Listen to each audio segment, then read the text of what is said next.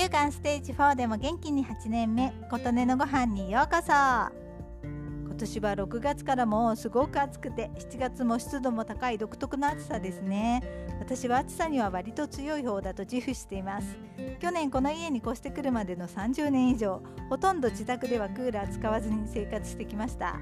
暑い地域に住んでこなかったわけではなく暑さ日本一を何度も記録した熊谷市のすぐお隣に長い間住んでいたこともあります。でも年々夏の暑さが強まっているようには感じています。こちらに越してきて新築アパートに入居できクーラーも新しいものがついているので今年はもう何回か使っています。去年は45回使ったかなという程度です。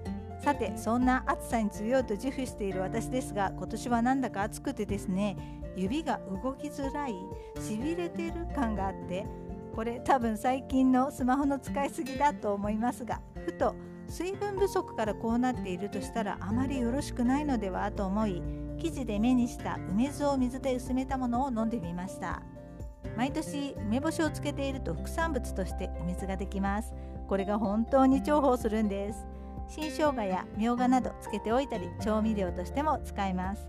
話がちょっとそれますが今年の梅干しに赤じそを入れようと随分前に思った時に赤じそが売られていなくてずっと探していますがないんです。今年は雨不足なので不作なんでしょうか。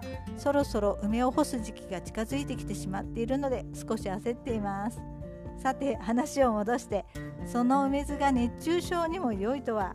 水で薄めて飲んだらすごく美味しく感じました。すごく美味しく感じるということは体が欲してるってことかなと思ってそれからちょくちょく飲んでいます。汗をかいた時に水分だけ補給するとかえって脱水症が進むとよく言われますよね。水は塩分に加えミネラルも豊富なのでスポーツドリンク代わりに最適だそうです。余計な糖分も入っていないので私にはうってつけです。今年は梅酢を飲んで夏の暑さを乗り切ろうと思っています。ということで今回は熱中症予防に梅酢を水で薄めて飲んでいます。という話でした。あなたの元気を祈っています。琴音のありがとうが届きますように。